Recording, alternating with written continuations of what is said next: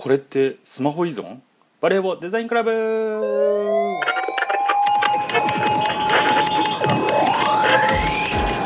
はいどうもどうも今週も始まりました。バレーボデザインクラブ、えー、もしかして、えースマホ依存かもしれない、えーえー私なんですけども、えーこの頃ですねなんか、えー寝ても覚めても、えースマホをいじってる気がしてですね、えーこの前ニュースで、えースマホ依存がね、えー若者に広がっているという、えーニュースを見たんですけども、えーなんかですね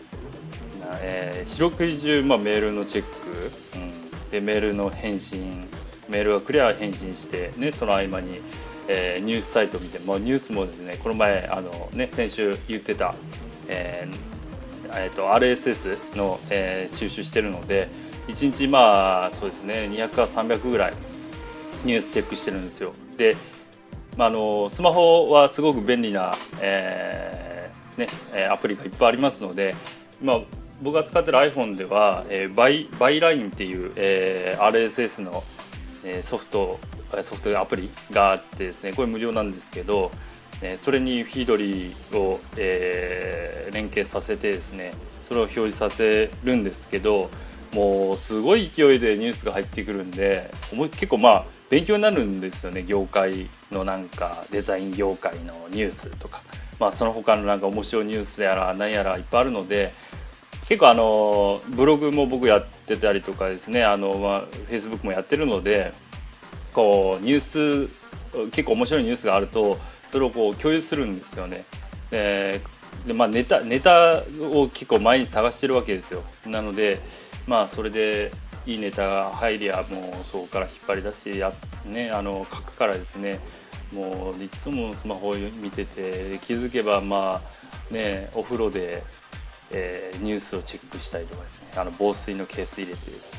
そんなことまでやってるというですねもう完全な依依存症になってる感じなんですけどまあそんなことはどうでもいいんです。が、まあ、皆さんもね注意して目悪くなりますからあとなんか寝れなくなるらしいんで気をつけてください。でえーっとですねまあ今週、えーどんな感じかと言いますとね、え映像案件があったりとか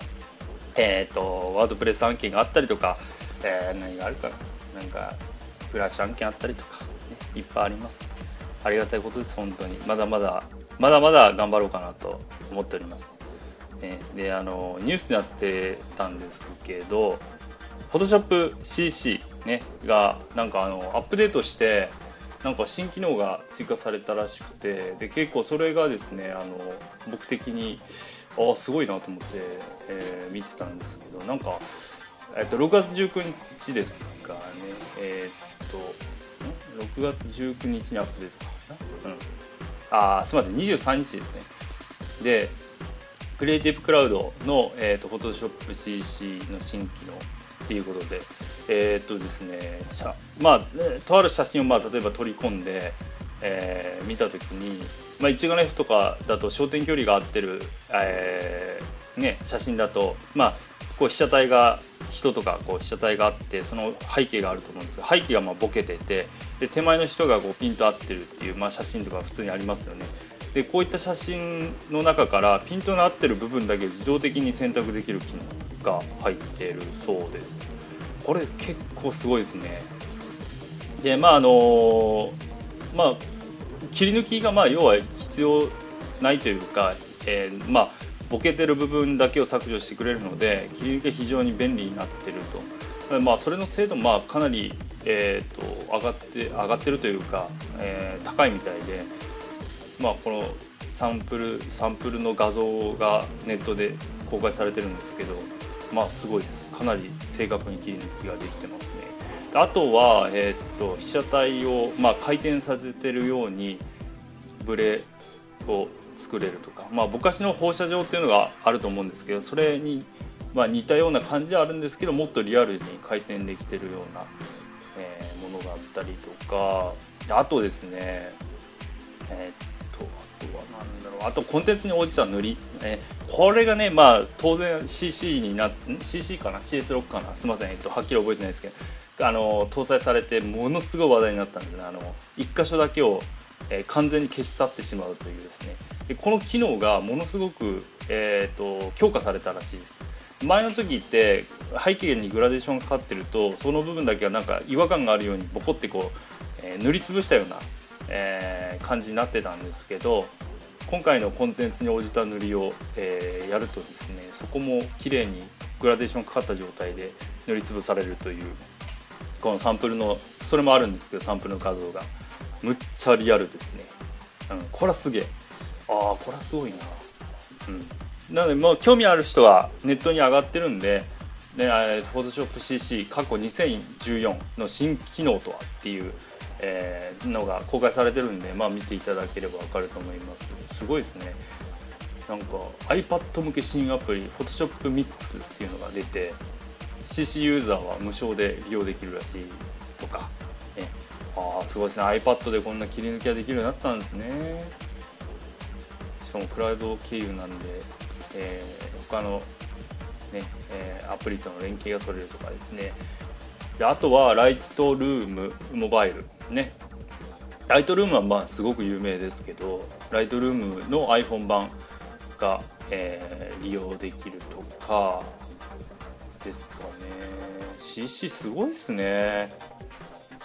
うんすごい。まあね月間5000弱で使えるのでまあ皆さんもね使ってらっしゃるらっしゃる方も多いと思いますけどもこういったものをね利用しない手はないので是非利用してもらっていろいろ勉強してもらえるといいのかなと思います。すごい。PhotoshopCC ね今日はそんなところの話から始まりましたえー、まあねえーと、他にもいろいろ CC の話題があればまた、えー、話したいと思います。前半は以上です。ではでは。Katakata no Nihongo de Suimazen. Kakani Akitai no Desuga Wakaring Muscut Konosaki no Okinakaban no Tokoro Dezuka Thank you very much その目印の看板作りました紙、ウェブ、映像のスカイプラントデザイン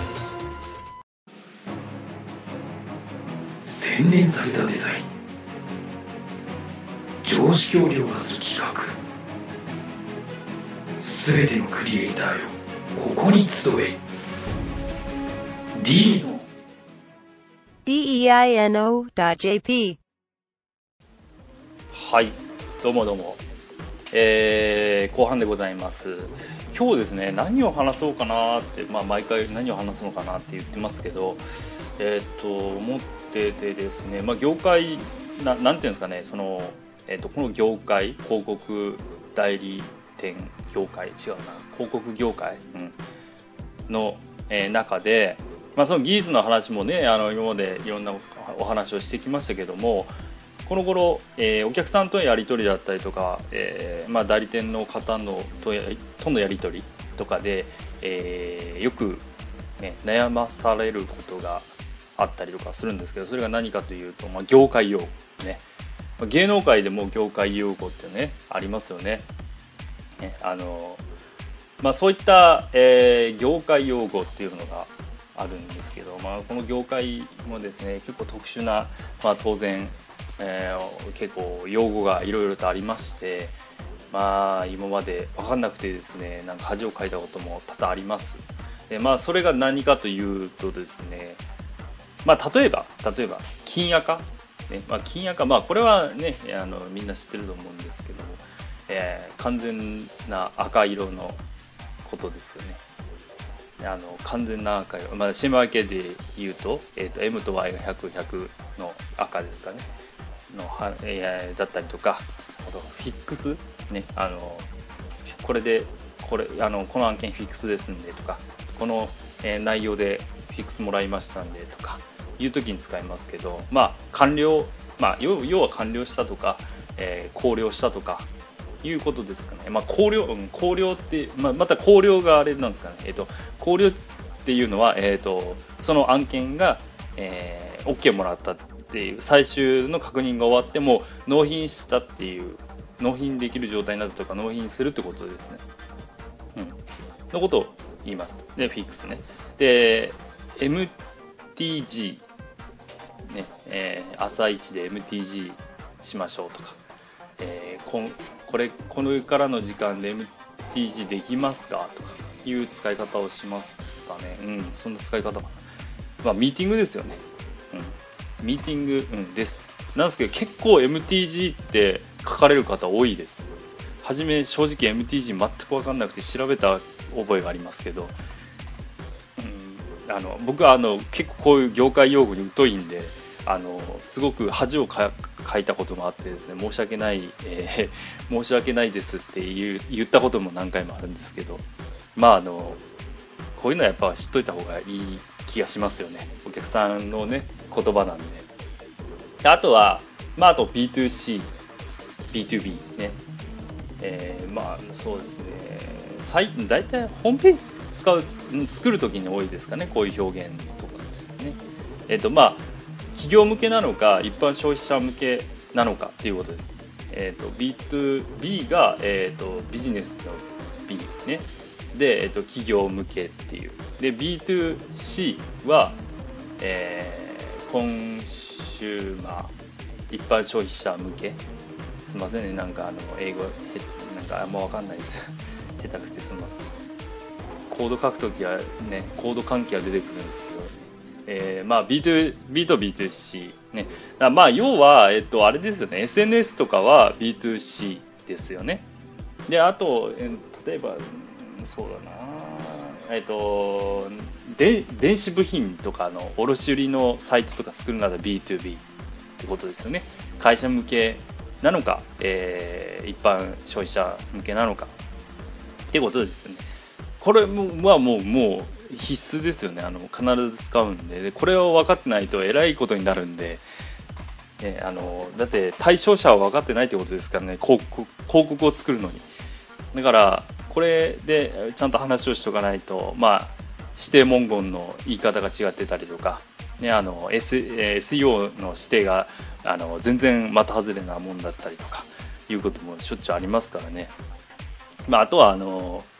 内容のまあそうですね構成するときに全然違う、ね、内容になってしまってたりとかしますんでこれはまあきちんとしないといけないっていうところですかね。あと、えー NDA ね NDA まああのこれもなんか横文字で難しいんですけどあの秘密保持契約のことですね。今は結構多いですよね、えー、と代理広告代理店の、えー孫受けとか例えばするときに、